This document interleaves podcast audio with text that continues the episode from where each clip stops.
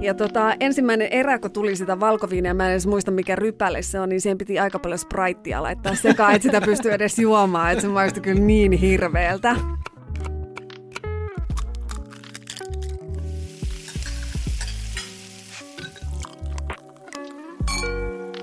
Jaha, nyt on taas viikon paras hetki, eli päästään tekemään Perunateatteri-podcastia. Kyllä. Mikä on fiilis tässä? Taas viikko vierähti. Erittäin hyvä, erittäin hyvä. hyvä. Tämä on, tämä on unelma duuni. On. Hei, meillä on tänään aivan mielettömän kiinnostava vieras, Jenni Aleksandrova. Kyllä, mahtavaa. Mit, mitä odotamme, että hän tuo tähän studioon mukana?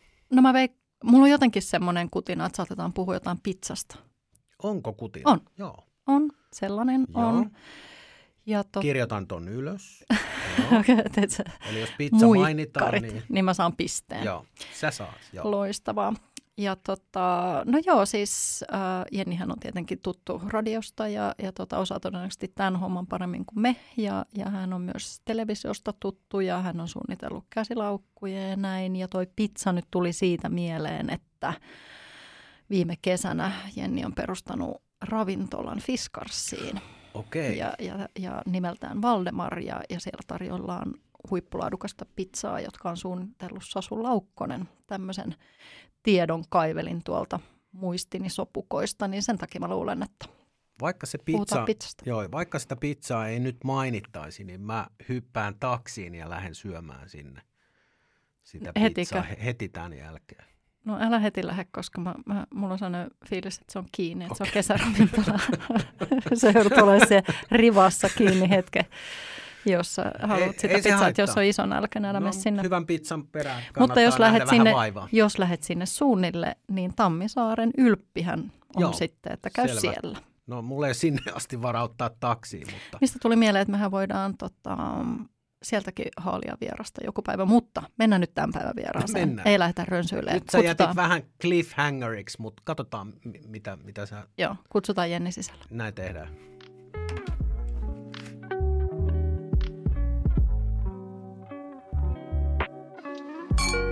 Tervetuloa Peruna Teatteriin, Jenni Aleksandrova. Kiitos.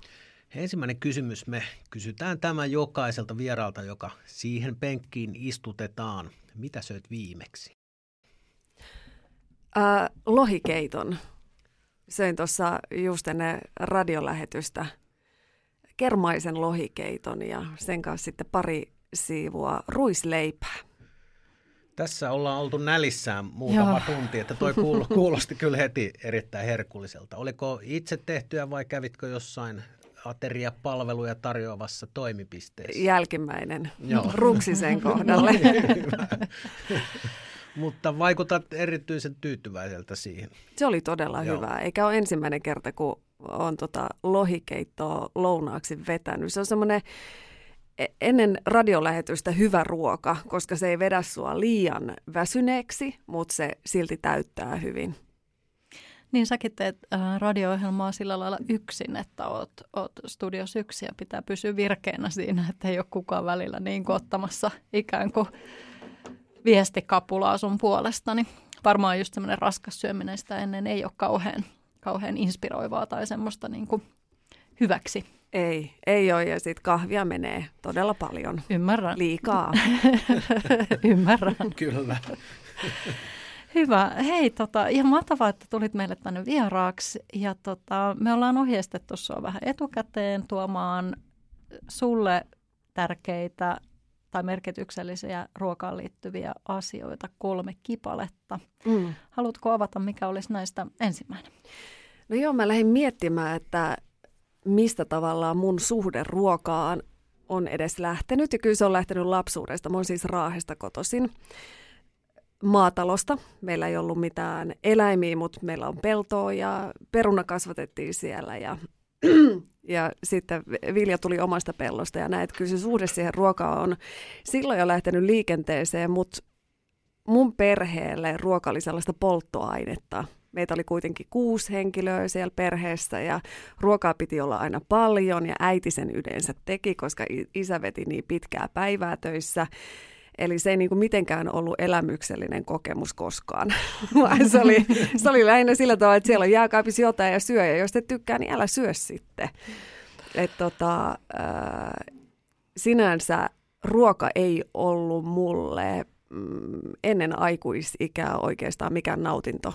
Se oli polttoainetta. Mulla ei ollut oikein sellaista hirveän syvää suhdetta siihen, tai mulla ei ollut lempiruokia tai muuta vastaavia. Että, et maalaistalossa syötiin makaronilaatikkoa, rössypottuja ja tota, jouluna kinkkua, joskus oli pasta bolognese, mutta sekin taisi olla koulussa ja se oli jotenkin todella erikoinen safka. Mutta tota, mä muistan esimerkiksi tällaisen, kun ää, äiti lähti siskojensa kanssa kahdeksi viikoksi Kanarialle ja tilanne oli se, että isän piti tehdä meille kaikille ruoka ja, ja tota, kaikille rakkaudella nyt isäni kohtaan, mutta eikä hän niin muissa asioissa, kuten maanviljelyssä ja tällaisessa oli sitten parempi. Mä muistan sen annoksen, tämä kuvaa hyvin mun lapsuutta. Tota, siinä oli niin kuin kuoripottuja, eli kaksi keitettyä peruna. Mä en tiedä, minkä takia sitä kutsutaan kuoripotuiksi. Mut, Eli siis ne oli kuorimattomia? Ne oli niin? kuorimattomia joo. perunoita, joo. Ja, ja sen lisäksi siinä oli kaksi keitettyä kananmunaa ja sitten oli puolikas maksamakkara. Ja ne oli kaikki siinä lautasella.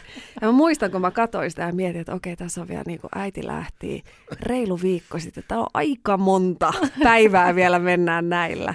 Mutta sitten toki käytiin monta kertaa myös pizzalla, koska Raahissa Joo. oli jo 80-luvulla pizzeria, niin se oli ihanaa. niin just, joku pelastus. Joku pelastus, kyllä. Mutta oliko tämä sun ensimmäinen ikään kuin ruoka-asia vai se maatila? Joo, joo siis tämä on mun eka ruoka-asia oli se, että et, äh, tavallaan se kosketus ruokaan tapahtui mulle vasta myöhemmin, eli lapsuunsa määrittelee hyvin mm. paljon sitä, että millä tavalla aikuisena ruokaan esimerkiksi suhtautuu ja mitä omalle lapselleen syöttää, niin kyllä mä niin kuin huomaan, että vaikka mä oon sitten rakastunut ruokaa myöhemmin, kerron siitä sitten tarkemmin, mutta kyllä sellaiset niin kuin peruspilarit on lähtenyt mulle sieltä lapsuudesta, että, että niin kuin, ää, ruoka on kotona aika sellaista perusruokaa. Ja sitten kun herkutellaan, niin sitten herkutellaan ravintoloissa. Niin justiin.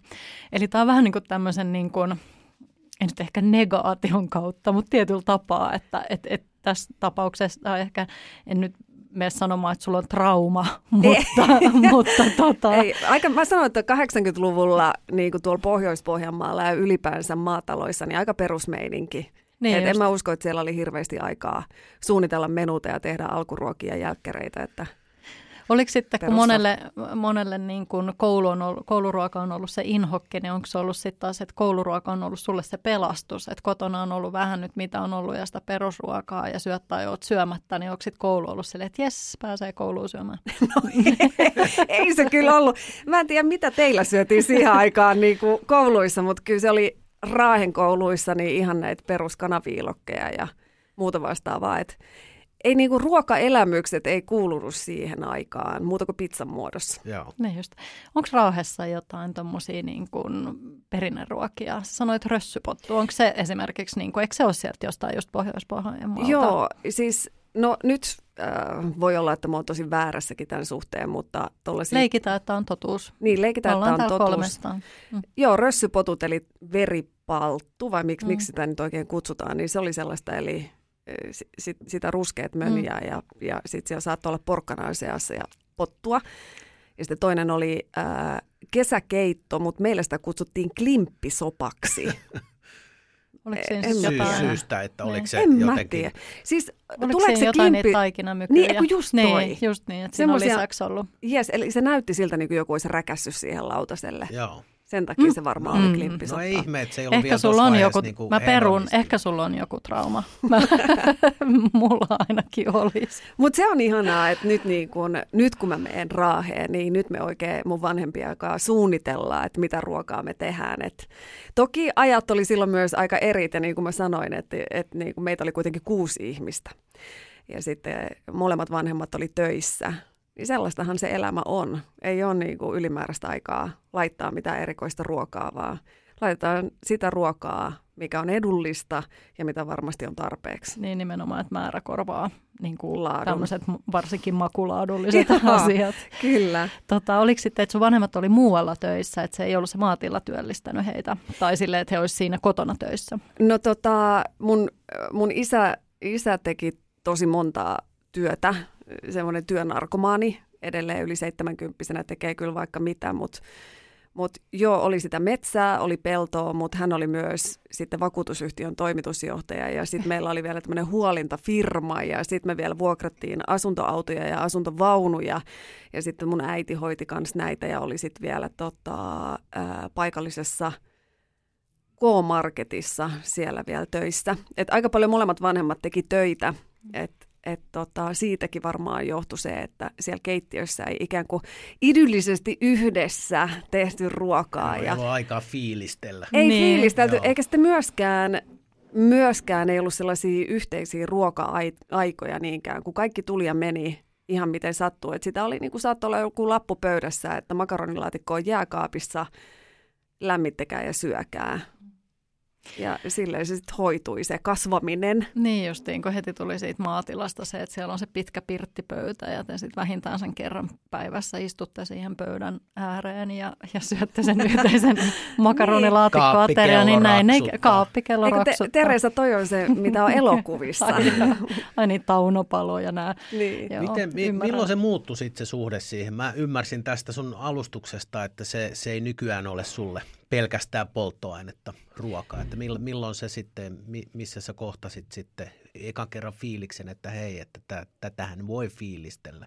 Ei sitä mykykeittoa, mutta Mm, klimppisoppaa. klimppisoppa. Tota, lukion jälkeen mä muutin Bulgariaan ja silloin mun käsitys ruoasta ja sen nauttimisesta muuttui totaalisesti. Mä tajusin, niin kun, että ruoka on oikeastaan elämä monelle ihmiselle. Ja siellä asuin myös maalla ja asuin kaupungissa ja siellä ne päivät lähti liikkeelle siten, että mietittiin, mitä illalla syödään.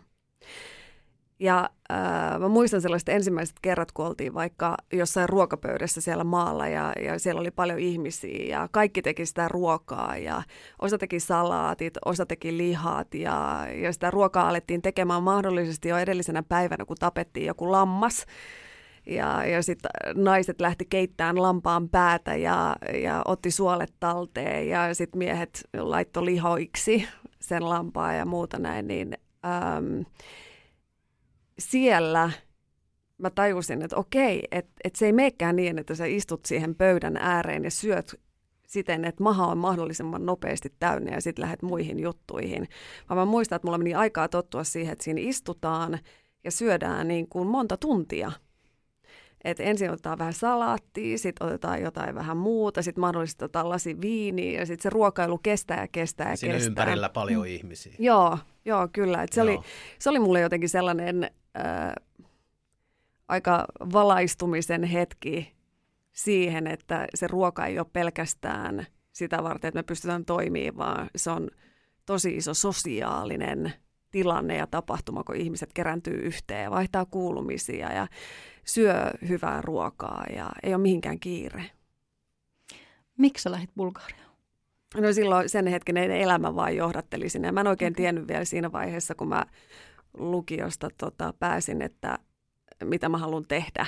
Niin sitten mä lähdin sinne, mä opiskelin vuoden kieltä ja testasin, että tulisiko musta kuvataiteilija. Mä todella paljon halusin olla kuvataiteilija. Menin paikalliseen sellaiseen yliopistoon sitten kursseille ja tajusin, että ei musta todellakaan. Kyllä niin kuin tulee, että siellä oli niin mielettömiä tekijöitä, mutta se oli monessa suhteessa äärimmäisen niin kuin tarpeellinen kyllä se vuosi.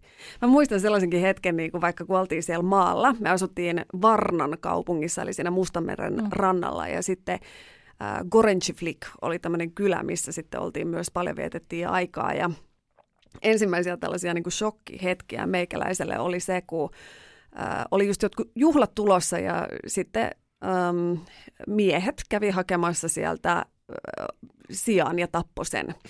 Ja sitten tota, sen jälkeen mä ihmettelin, että et, että mikä ihme toi haju on ja menin kattoon, niin se sika oli laitettu sellaiselle laverille ja sitten se tavallaan se karvotus poistettiin, po- poltettiin, poltettiin siitä ihosta. Ja sitten yhtäkkiä alkoi kerääntyä eri taloista pikkuihmisiä ja sitten mummoja ja muita, ja niillä oli suolapurkki ja sitten toi sitruuna kädessä, ja ne meni jonoon siihen niin kuin sian eteen. Ja sitten joku aina leikkasi niille sitä sian läskiä, rasvaa, ihoa, semmoisen palasen, sitä oli hieman poltettu, ja sitten ne laittoi siihen suolaa ja puristi sitä sitruunaa päälle ja veti sen siinä, ja se oli suurinta herkkua. Se oli mulle vähän silleen, että pikkasen hissi kävi tuossa kurkussa hetken aikaa. Sä et ollut sille oma suolapurkki ja sitruuna käteen jonon jatkoksi, että hei, tätä mäkin haluan maistaa. Se, se meni mulle vähän yli, mutta kyllä mä sitä jossain vaiheessa maistoin, mutta mut tota, se oli semmoinen ensimmäinen ta- tavallaan hetki siitä, että niin niin, että okei näin se menee, että ihan kaikki siitä eläimestä, joka tapetaan, niin käytetään hyväksi, että mikään ei mene roskiin. Mutta kyllähän jos kyllä. Raahes oltiin perusasioiden äärellä, niin kyllähän toi, toi oli kyllä niinku aika, aika kova. Kyllä, todella perusasioiden äärellä. Joo, siellä oltiin kyllä ja se kaikki, kaikki myös ruoka, mitä syötiin vaikka siellä maalla, niin se tuli ihan siitä niinku omasta pihapiiristä. Joo. Niin ihan kaikki. Niin. Joo. Joo, kyllähän toi Varnan kultahietikko, niin sehän on ollut sitä 80-90-luvun niin kuin aikaa sillä lailla, että itsekin muistan, että silloin myytiin matkoja sinne. Justiin, Joo, se sehän on, oli kova joo. sana. Joo. Siellä kävi suomalaiset ja englantilaiset örveltämässä niin just. just siellä kultahietikolla tai niin Sunny Beachillä. Vähän erilaista siellä rasvaa poltettiin. Joo, mäkin muistan jo. lapsuudesta, että Faja tehnyt jotain mm. hämärää valuuttakauppaa jossain pusikossa paikallisten niin kuin valuuttadiilerien kanssa. Joo, joo, vaihdettiin niin, rahat. ollut siellä reissulla. Joo, joo, me ollaan oltu per... jo, jo faija ei pyörinyt siellä Varnas niin kuin, tekemässä fyrkkaa vaan. Jenni isä oli maanviljelijä, mun isä oli merimies ja sun faija oli, oli valuuttadiileri. Eikö tässä meidän kaikkien isät kannattaisi niin, laittaa yhteisen pöydän ääreen juttelee vähän podcastia, joo, mitä on tullut tehtyä elämässä. joo, joo. joo. Tota, mainiota, mainiota, joo, erikoisia, erikoisia. Tässä on nyt tullut aika monta tällaista, tällaista tota, vähän niin kuin ruokamuistoa jo mm. ja, ja ruokajuttua, mistä ainoastaan lohikeitto on sellainen, joka, joka aiheutti mussa pienen nälän. Niin. Älä nyt ota tätä yhtään. Mutta hei, mä haluan, tota, joo, se, mä haluan kertoa myös hyvän ruo- no niin. hyviä ruokakokemuksia. Hyvä. Ja jos mä saan nyt vaikka podcastin kuulijoille kertoa tällaisen hyvän bulgarialaisen ruoan, Kyllä. jota mä teen paljon vielä, vielä niin kuin Suomessa. Se on siis äh, niinkin yksinkertainen asia kuin uunipaprika. Ja se tehdään siis sillä tavalla, että sä no sitä Teresa tiedät, onko näillä joku oma nimi tällaisilla pitkillä paprikoilla? Suippopaprika. Suip, suippopaprika. Ja sitten laitat sinne sisälle äh, fetajuustoa. Bulgariassa sitä kutsutaan sireneksi, se on vähän samantyylistä, mutta paljon suolasempaa. Ja sitten laitat ne äh, astiaan vaan ja sitten tomaattia, valkosipulia ja tomaattimurskaa päälle. Ja se uuniin niin kauan, että ne paprikat on silleen vähän kärtsännyt siitä päältä. Sitä syödään siellä tosi paljon ja, ja sehän on niin kuin vaan paranee, mitä kauemmin se on jossain jääkaapissa. Laitetaanko sitä, sitä fetajuustoa niin paljon, että se on niin kuin täynnä? Joo, se on täynnä. Okay, ja... Eli sitten otetaan vaan se kanta pois ja sitten survotaan yes. se täyteen. Okei, okay, kuulostaa aika hyvältä. Joo, tosi No tästä mulla tuli nälkä. Kyllä mä tämän nyt söisin Joo, ihan vaikka suorilta. jotain paikallista No ihan mitä vaan. Niin, viinistä puheen ollen siellä maalla kun asuttiin, niin me ostettiin mun silloisen miehen kanssa siitä semmoinen pieni, pienen pieni viinitila – ja mä innostuin silloin viineistä tosi paljon. Ja, siis siellä Bulgariassa? Joo. Ja tämä on tapahtunut, kun sä oot ollut about parikymmentä? Joo, Aha. about parikymmentä. Me, me oltiin siellä aika monena vuonna. Okei. Okay. Ja tota, meidän naapurissa asui tämmöinen paikallinen viiniasiantuntija, joka oli ihan käynyt koulutuksesta varten ja, ja mä olin hyvin innoissani, että, että nyt mä sitten pääsen hänen oppiin. Ja tota, ensimmäinen erä, kun tuli sitä valkoviiniä, mä en edes muista mikä rypäle se on, niin siihen piti aika paljon spraittia laittaa sekaan, että sitä pystyy edes juomaan, että se maistui kyllä niin hirveältä. Että tota, ei, ei tullut sit. Susta ei tullut myöskään viinintekijä, ei, ei tullut, tullut kuvataiteilija eikä viinintekijä. Ei, nykyään poimin kyllä viinini ihan alkosta. kyllä. Mutta miten kehittyykö se viini sitten sen, ja sen laatu sitten tämän, tämän kokemuksen jälkeen vai? Siis se viini ei kehittynyt ei, yhtään ei se, mutta siis sen, sen tekemisen laatu. Ää, no siis ei, ää, ei mulla ei kehittynyt, niin, ainoastaan niin, se, että mä vaan innostuin niistä enemmän ja, Joo, joo. ja, ja tota, edelleen rakastan kyllä viinejä. Et, Niin tuli Joo, se, niin siellä se- tuli tavallaan niin kuin se, luotiin se pohja, että, että tästä ei voi olla, että siitä niin kuin viinimaistelulla se pohja, että tästä ei voi olla suunta kuin ylöspäin. jep, just Eli näin. ainoa kuka hyöty oli se paikallinen kauppa, joka myy ne Spriteit. Hyvä pointti. joo, joo, kyllä. No mutta hyvä. Toi, Joo. hyvä. Di- dikkaan tällaisista tarinoista, kyllä. Kyllä. Äh, päästiin Raahesta Bulgaariaan tässä sun ensimmäisessä tota, ruokamuistossa. Tai Haluatko- tässä oli itse asiassa kaksi. Oliko se kaksi? Okei. Joo. Si- siinä oli se lapsuus ja sitten Sitten tavallaan oli se, milloin, Bulgaria. niin, milloin tapahtui se Okei. käänteen tekevä. Niin justiin. No, tota, no nyt jos tässä se kaksi oli, niin sitten lähdetään porautumaan sy- syvemmin tähän. Bulgarian maaperään. Mm. Joo, ja ennen kaikkea Varaahan. tähän hedonistiseen syömiseen, että miten, miten se nyt sitten, kun sä koit tämän elämyksen, että ruokaa muutakin kuin polttoainetta, niin miten, miten se näkyy nyt tänä päivänä sun el- elämässä? Toi on tosi, tosi hyvä kysymys. Se näkyy monellakin tavalla, mutta musta ei ikinä itse ole tullut mitenkään hyvää ruoanlaittajaa. Et mä oon ihan perusruoanlaittaja, mä vaan rakastan ruokaa, mutta mä en välttämättä rakasta tehdä sitä itse. Et mä tykkään ihan hirveästi käydä ravintoloissa syömässä ja fiilistellä sitä, miten oikeasti ammattilaiset tekee sitä ruokaa. Et se on ehkä vähän mulle sellainen, et, et sä halua tietää miten taikuri tekee taikatemppuja tarpeeksi syvällisesti. joo. Et se on ihana kokea semmoinen aina elämys ja, ja tajuta, että ei vitsi, että tässä on nyt yhdistelty jotain sellaista, mitä mä en ole koska mä en, mulle ei tulisi ikinä mieleenkään. Ja se on mulle sellainen, sellainen, mistä mä tykkään. Ja jossain vaiheessa elämää mulla, mulla kyllä meni, kun kaverit lähti jonnekin baari-iltaa viettämään, niin mä halusin säästää ne rahat niin kuin hyviin ravintoloihin. Että kyllä mä tykkäsin ihan hirveästi syödä hyvissä ravintoloissa, mutta tietenkin korona-aikana se sitten jäi Mm. Mm. enemmänkin. Mutta olen Teresankin ruokia syönyt ja ai ai, oikein hyvin. Joo, mutta otollinen kohderyhmä ruoan laittajalle, jos on, tykkäät niin kuin fiilistellä, että Mm. te, teitä saisi olla enemmänkin. Niin, se, on- varmaan siitä, jos mennään sinne lapsuuteen, niin se, se mun oma ruoanlaitto on kyllä aika, aika pitkälti sitä, mitä siellä oli. Että sellaista niin kuin perusruokaa himassa ja joskus saatan fiilistellä ja ihana tietenkin oman pojan kanssa tehdä ruokaa, mutta, mutta sitten se semmoinen niin kuin pitkän kaavan mukaan syöminen ja nauttiminen, niin silloin mä tykkään kyllä syödä muiden tekemää hyvää ruokaa. Ymmärrän. Niin, minäkin. Sinäkin. kyllä. Joo, kyllä. Nautin, Joo. nautin erittäin paljon muiden Joo, tekemästä tie- ruoasta. Tiedän tunteen, kyllä. Joo. Joo, Joo tota, tota, tota, miten, nyt, kun sä puhuit jo tuossa alussa just siitä sun, sun niinku, tota, kokemuksista siellä, siellä kotona ja just siitä, että miten se on vaikuttanut sun ruoanlaittoon. Onko siitä tulossa niinku sukupolvikokemus? Miten sun poika suhtautuu niinku ruoka- ja ruoanlaittoon vai onko hän niinku innostunut sitten taas tekemään myös? No hänen onnensa on se, että hänen isänsä on sieltä Bulgariasta.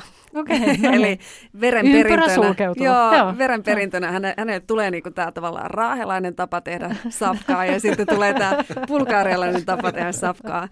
Niin. Että hän on kyllä tosi, tosi innoissaan siitä ja musta jotenkin niin, niin ihanaa, kun hän on ihan pienestä pitää ollut ihan kaikki ruokaneet, vedellyt niinku sinihomejuustot ja olivit ja sushit ja kaikki sellaiset, niinku, mi- mitä itse opiske- opetteli syömään vasta aikuisena. Et se on kyllä ihanaa, että hän pienestä pitäen näkee sitten, kun menee sukuloimaan sinne, että, että mitä kaikkea sen ruoan ympärillä voi oikein tapahtua. Ja se oppii myös sen, että se ruoka ei kasva puussa. Tai siis osa kasvaa tietenkin, mutta että jos, jos sulla on lihaa siinä lautasella, niin tietää jo lapsena, että mistä se liha tulee ja mit, miten, se, miten se valmistetaan. Ja että siinä on oikeasti ollut elävä eläin, joka on tapettu. Että tota, et ei ole ehkä niin kaukana siitä todellisuudesta, ähm, mitä itse oli silloin joskus pienempänä. Niin ja nykyään kuinka moni siinä tilanteessa on, on vieläkin, että, että kauppojen hyllyllä olevat lihat, niin ne on jossain vaiheessa kävelleet ennen kuin ne on sinne hyllyyn päätynyt. Että se on, Niin, Niin, ettei Nykyihminenhän on vieraantunut tästä, mitä, mitä sä oot kokenut. Mm. Mutta ei siitä hirveän kauan, kun Suomessakin se oli vielä niin, että, että just maatiloilla kaikki tehtiin alusta loppuun itse, mutta sitten jossain vaiheessa, kun teollistuttiin ja, ja kaupunke, kaupungit rakentui, niin sitten sitä alettiin vieraantua. Kyllä mä, mä oon syntynyt 80-luvulla, niin kyllä mä olin jo aika vieraantunut siitä, että miten eläimiä hoidetaan. Joo. Joo, ymmärrän. Eli se muutos on tapahtunut kauhean nopeasti lopuviime, jos mietitään niin kuin moni muukin asia tässä, mitkä on nykyään oleellinen osa meidän elämää, niin kuin kännykät ja muut, niin tavallaan se aika, kun ne on ollut, niin on tosi lyhyt. Ja vähän samalla tavalla, mä muistan itse taas, kun on 70-luvun lapsia, niin muistan, kun ajettiin tota, mummolaan Suonenjoelle, että miten paljon matkan varrella näkyy esimerkiksi lehmiä laitumella. Mm, niinpä. Ja sitten yksi, kaksi huomaa, että niitä ei vaan enää ole. Niin, et, et kun kaikki pienemmät tilat on, on, on hävinnyt ja ne on, ne on, ne on mennyt isommiksi, isommiksi tiloiksi, mutta siis mä oon esimerkiksi lypsänyt lehmää silloin lapsena ja on juotu niin kuin suoraan lypsylämmintä maitoa ja, ja ei ole mikään ihan niin kuin ykkösmakumuisto se. Mut, joo, mutta hei, ma- markkinatalouden voimat ajaa pienen ihmisen painamaan kvartaalin tulostavoitteet niin kuin arjessa, niin siinä jää asiat teurastamatta. Että mm, niin. se, se on totta kyllä. Niin ja sitten kun sukupolvet vaihtuu, se voi hyvin olla, että ei, ei siellä samaisella maatilalla, jossa itse silloin Bulgariassa olin, niin enää toimita niin kuin toimittiin silloin. Ne ei enää Mut ole jonossa sen. Niillä on Maldon suola. Su- suola joo, kyllä Maldon suola on siellä. Ja lime. Lime, niin. Kyllä, joo, joo lime. Joo. lime. Joo. Joo. Joo, ja ei varmaan ihan yhtä surkeita viiniäkään enää tehdä kuin silloin. Joo, siis kyllähän noitte esimerkiksi just niin kuin Bulgaria, Unkari, Kroatia ylipäänsä on niin kuin Itä-Euroopan niin kuin ruokakulttuurit ja viinit ja nämä, niin nehän on kehittynyt kans ihan huikeasti. Mm, Ni, niin niitä, on, niitä on, ja tokihan sielläkin varmaan on repertuaria ihan, ihan suuntaan jos toiseenkin. Mutta että nehän on ollut sellaisia maita, missä tosi paljon käytetään ikään kuin sisämarkkinalla mm, ne, ne niin. Niin kuin laatutuotteet, että niillä ei ollut niin kuin tarvetta siihen, siihen vientiin niin suuresti. Et esimerkiksi just itse en ole Bulgariassa koskaan ollut, mutta Kroatiassa ja, ja siellä just, että siellä on upeita viinejä, mutta ei, ei meiltä saa niin kuin, niin pitkäripasesta niin tota, kauheasti kroatialaisia viinejä, koska niitä ei tule silleen samalla tavalla vientiin kuin Niinpä. Et tosi paljon käytetään sisämarkkinoilla. Juodaan niin. niitä oman alueen niin se on niinku niiden sitä lähiruokaa ja lähi, lähijuomakulttuuria. Tosi paljon kehittynyt toki. Ja sen takia tekeekin tuosta Itä, Itä-Euroopan maista niin tosi mielenkiintoisia matkailumaita. Lehtisen Annikon kanssa puhuttiin Unkarista paljon ja mm. sekin rupesi vähän kiinnostelemaan. Mutta Spritea myydään Suomessa. sitä, sitä myydään. Ja mä luulen, että aika moni suomalainen viini vielä maistuu paremmalle Spriten kanssa. No kun... joo, kyllä. Niin ja sitten jos miettii tavallaan vaikka sitä Bulgarian historiaa, että et, äh, Neuvostoliiton vallan alta vapautuvasta 90, mitä viisi. Ei siitä ole ihan hirveän kauan. Ihan hirveän vähän aikaa. Niin, mä muistan, se oli 98, kun mä olin siellä ensimmäisen kerran. Ja se oli, se niin kuin oli räjähtänyt se kaikki vapaus, mm. kun sitä ennen niin ainoastaan jouluna sai banaania ja, ja sitten leffoja katsottiin salaa jossain kerrostaloon kellareissa, koska muuten siitä olisi tullut mm. sakkoja. Niin se oli silloin se tavallaan sellainen länsimaisten tuotteiden saapuminen sinne maahan, niin se oli semmoinen luksusasia. Ja se paikallinen tuote ei ollut, ei noussut enää niin suurea arvoa ihmisten keskuudessa, että kaikki halusi kaikkia länsimaisia tuotteita, mutta mä toivon, että se on muuttunut nyt ja varmasti onkin monessa suhteessa.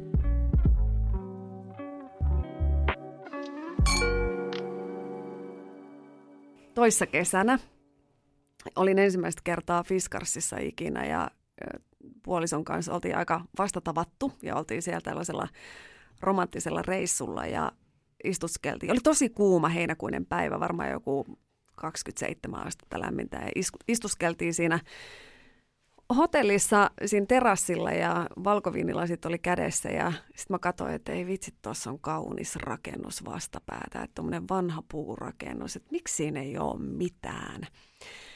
Ja tota, lähdettiin kävelemään sitten ja mä katsoin, että tässä ihan niin kuin ravintolatoimintaa tässä kyllä on ja ulkona on tällaiset ihanat aurinkovarjot ja muuta, mutta ei tässä nyt mitään toimintaa ole. Ja puolisokin siinä ihastui siihen paikkaan tosi paljon ja lähdettiin sitten selvittämään. Googlailtiin, että, että mikä, mikä siinä on ja kävi ilmi, että se on semmoinen 1800-luvulla rakennettu seurainhuone, joka aikoinaan on perustettu sinne Fiskarsiin, jotta äh, kylän nuorisolla ja aikuisillakin olisi jotain tekemistä, eli teatterit kokoontu siellä ja oli tansseja ja muuta vastaavaa. Ja myöhemmin siellä oli sitten ravintolatoimintaa, mutta sitten oli korona eikä siihen aikaan siellä ollut sit mitään. Siihen aikaan, aivan niin kuin siitä olisi jotenkin kauan. ja tuota... Kuvitellaan, että siitä on kauan, koska niin. toivoisi, että siitä olisi kauan, eikä se enää ikinä palaisi. Niin, just näin. Ja sitten tota, sit mä toimittajan ominaisuudesta tietenkin lähdin googlailemaan, että, mitä, mitä niin kuin, mistä oikein kysymys. Mä löysin jonkun linkin kautta linkin kautta pdfn, jossa siihen etsittiin ravintoloitsijaa. Ja tota, no sitten siinä niin kuin pienessä hiprakassa saatiin, eikös romanttinen idea perustaa tänne Fiskarsin ravintola.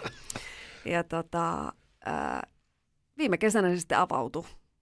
Meidän, meidän tota, ensimmäinen yhteinen ravintola Valdemar. Ei se nyt ihan näin yksinkertaista ollut tietenkään, no, että suoraan se kuulostaa se niin, aika helppo. Su- suoraan hyppää tuohon tapahtunut. Mutta jännä mä mietin just tuossa, että jos ei olisi ollut koronaa, niin ei olisi myöskään tota ravintolaa. Se koska... ei olisi ollut tyhjänä se tila. No se ei olisi ollut välttämättä tyhjänä se tila, mutta ei ole taas mekään menty Fiskarsiin, koska mä aikaisemmin ennen koronaa kaikki lomat, kaikki muut, niin mä lensin jonnekin ulkomaille. Ja varmasti oltaisiin tehty nytkin niin, jos sitten ei olisi ollut kaikkea näitä koronatodistuksia ja muita vastaavaa rajoituksia, niin sitten me katsottiin, että mikä olisi semmoinen ihana paikka, missä, mikä ei ole tuttu kummallekaan silleen kunnolla vielä. Ja ja sitten tota, päädyttiin Fiskarsiin. Eli mitä siellä ravintolassa, mikä on ravintolan liikeidea? No sitten mä, mä vähän niin kuin unohdin jo tämän koko idean. Monesti sitä unohtaa seuraavana aamuna, mitä on edellisiltana tullut tehtyä, mutta Mut ja joskus se on ihan hyväkin. Joskus se on ihan hyvä, mutta tässä tapauksessa onneksi en kokonaan unohtanut, mutta sitten tota, se lähti kunnolla raksuttelemaan mun miehen päässä sitten, ja hän on tällainen brändi- ja konseptisuunnittelija, niin hän sitten tota noin, niin, äh, oli vienyt tätä meidän ajatusta pizzeriasta vähän pidemmälle. Me mietittiin siellä, että Fiskarsissa on ihan niin ruokapaikkoja, mutta mitä jos me tultaisiin kidien kanssa sinne lasten kanssa, niin mihin me mentäisiin syömään ja mitä ne niin kuin siellä söisi. Ja tultiin siihen tulokseen silloin, kun siinä viinilasien kanssa keskusteltiin, että, että tänne tarvii jonkun semmoisen paikan, mihin voi koko perheen kanssa tulla niin kuin matalalla kynnyksellä syömään. Ja sitten tota, No sitten se jotenkin tuntui hirveän konkreettiselta, kun hän oli tehnyt e-, esitykset tietokoneelle ja muuta. Ja, ja sitten me lähdettiin miettimään, että, että, että mikä siinä olisi se sellainen juttu, että miksi sä haluaisit tulla vaikka Helsingistä syömään pizzaa Fiskarsiin. Et joku juttu siinä täytyy olla. Fiskarshan on itsessään jo aivan mieletön paikka ja moni siellä käy, mutta että, että miten saadaan nekin ihmiset, jotka siellä on jo monta kertaa käynyt, niin takas.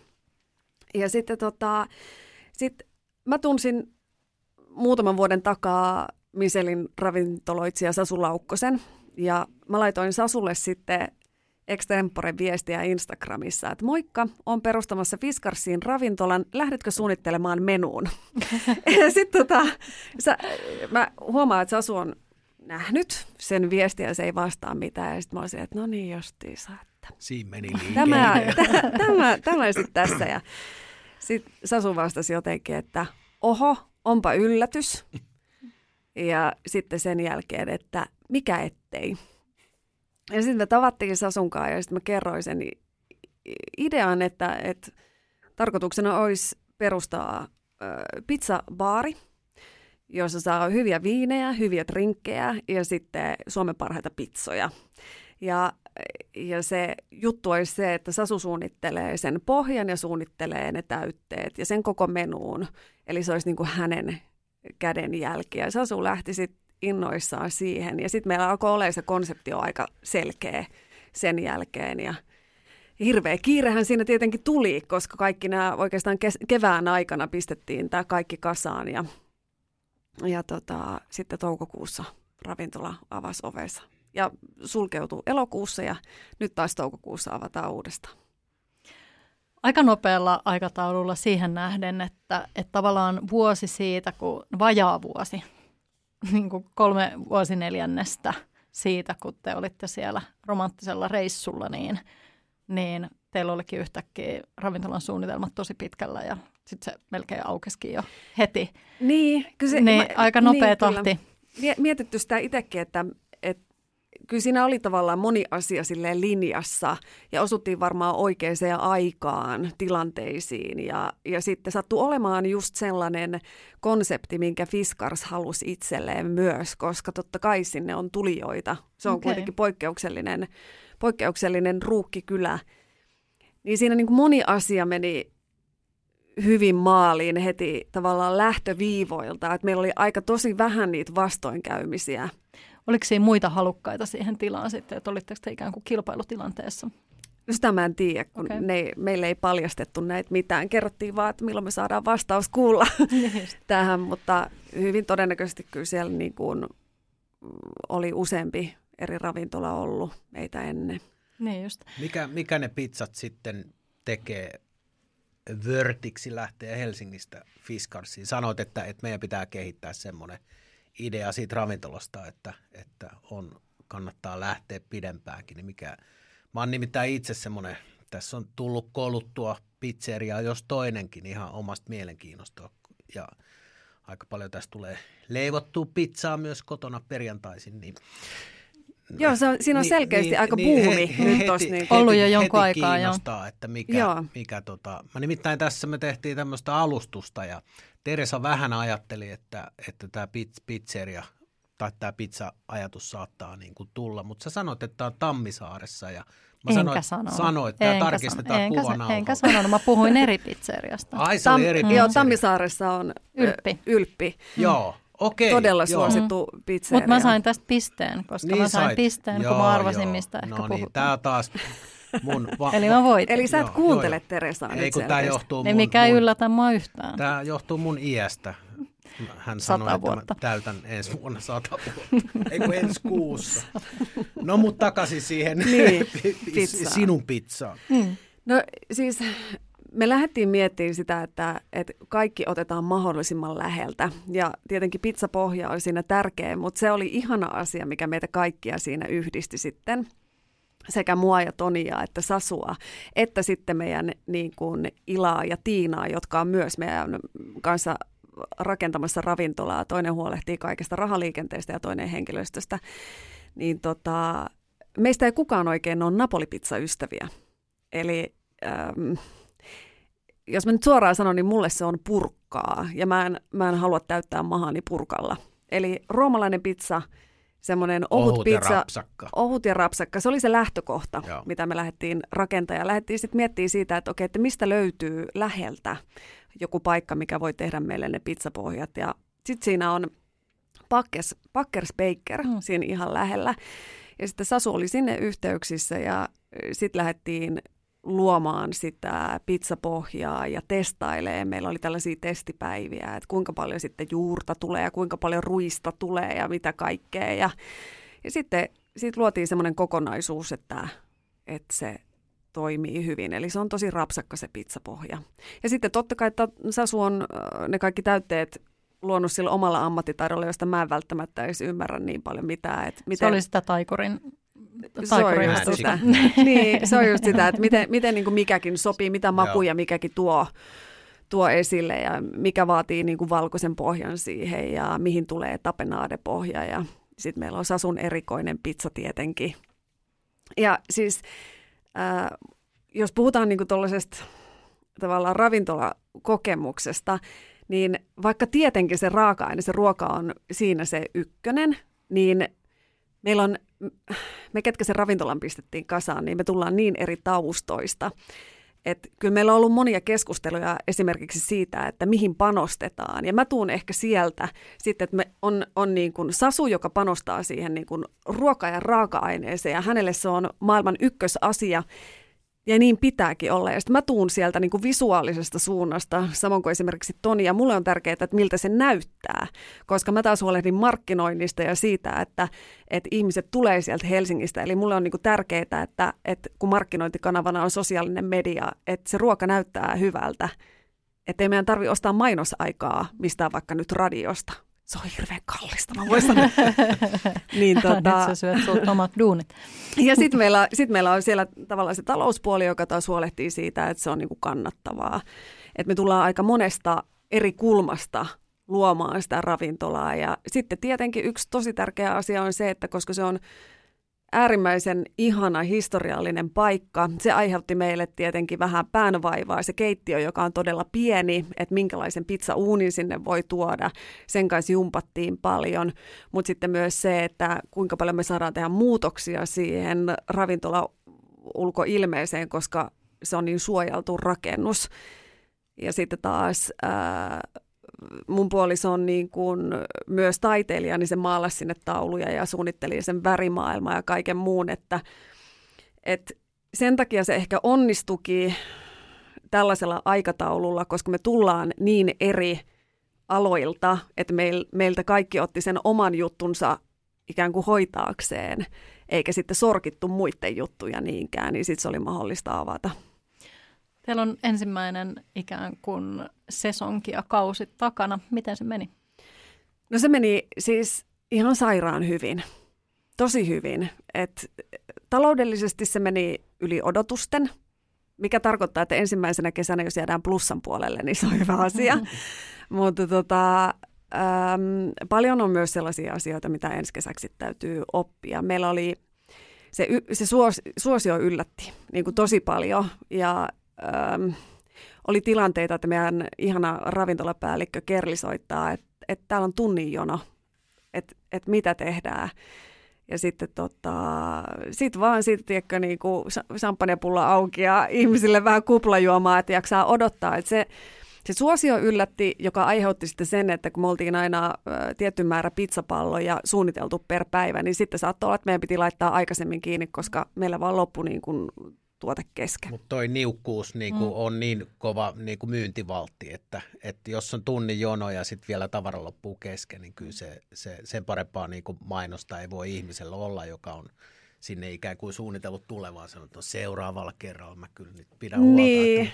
Mutta sä oot kyllä niin hyvin nyt myynyt on, että kyllä mä niinku, jos mä sanon, että mä otan, mä otan taksin sinne Tammisaareen, mutta kyllä mä otan taksin Fiskarsiinkin ja lähden mutta älä vielä kannattaa. Älä vielä En mä vielä, hei, koska Muistatko Teresa, mun on pakko kysyä tässä, muistatko Teresa, kun mä laitoin sulle viestiä? Muistan. Joo, ja, mä, et, ja mä en kertonut tyypei. sulle vielä. Joo, et kertonut. Joo, mutta Joo. Teresa on yksi ensimmäisistä tyypeistä, Joo. kenellä mä laitoin viestiä, Joo. että et, et, tunnetko ketään ravintolapäällikköä, joka Joo. pystyisi ottamaan Joo. homman haltuun Joo. kesäksi. Ja sillä oli hirveä pula kaikista, niin kuin edelleen on kaikista ja joka paikassa. Yep. Joo. Joo.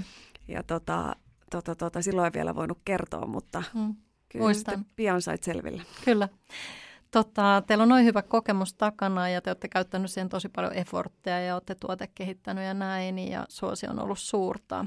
Missä kaupungeissa nähdään Valdemar ja tota... Et sä voi tota kysyä.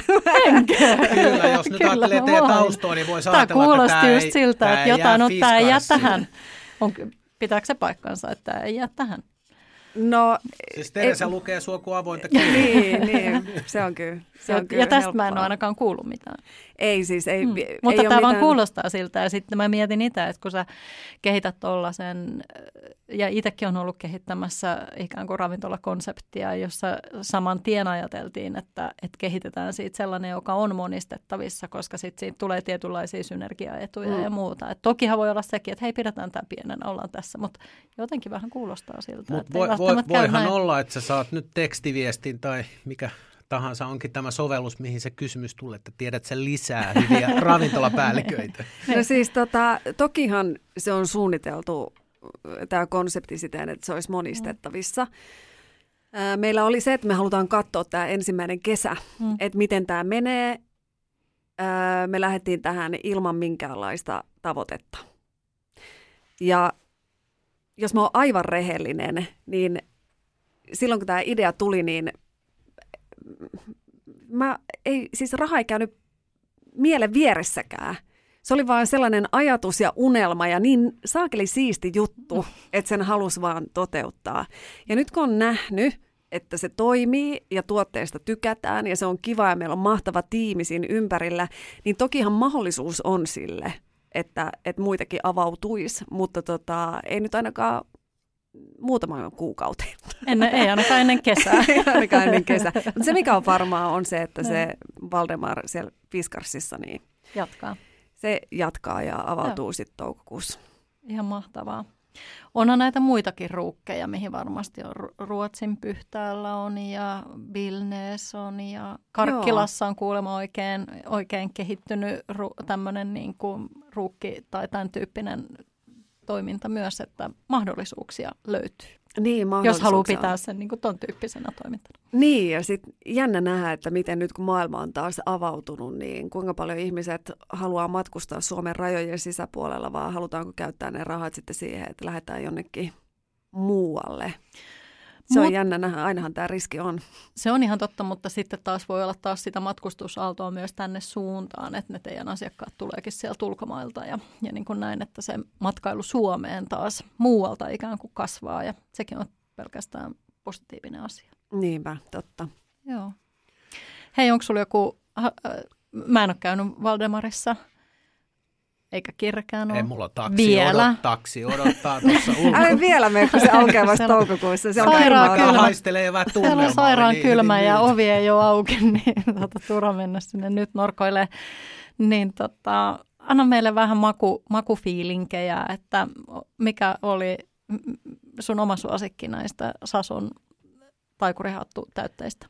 Mä itse asiassa eilen äh, kävin ensi kesää ajatellen läpi meidän kaikkia myyntejä ja hyvin tarkkaan katoin sen, että, että mikä oli ihmisten suosikki pizza ja kaikista suosituin pizza oli Serrano, semmoinen valkopohjainen, ai, ai, aivan ihana pizza, mutta se ei ollut mun suosikki. Okay.